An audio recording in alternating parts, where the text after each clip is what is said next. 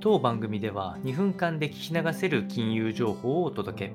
コンテンツ内容を直接質問してみたい方はオンラインミーティングをご用意してありますので、概要欄よりご確認ください。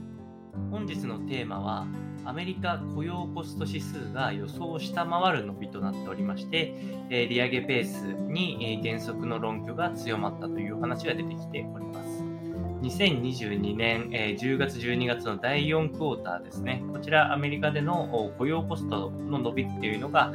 指数で発表されておりますが、前期比プラス1% ジャストということで、マーケットのコンセンサスは 1.1% であったため、予想を下回ると。これらの要因としては、インフレの鈍化の兆候が新たに示されたということが一つ挙げられまして、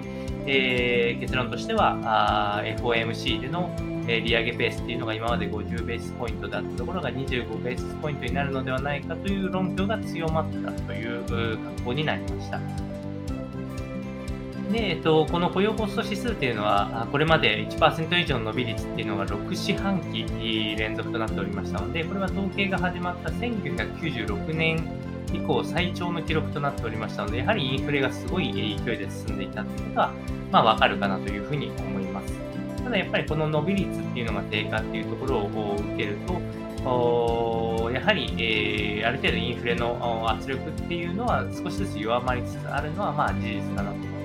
当然まだコスト自体は上がっている、インフレは続いているということなので、急に利上げの停止とか利下げってことはないですけれども、利上げペースの鈍化というのは非常に論拠が強まるような結果となっておると思いますので、参考にお届けをいたしました。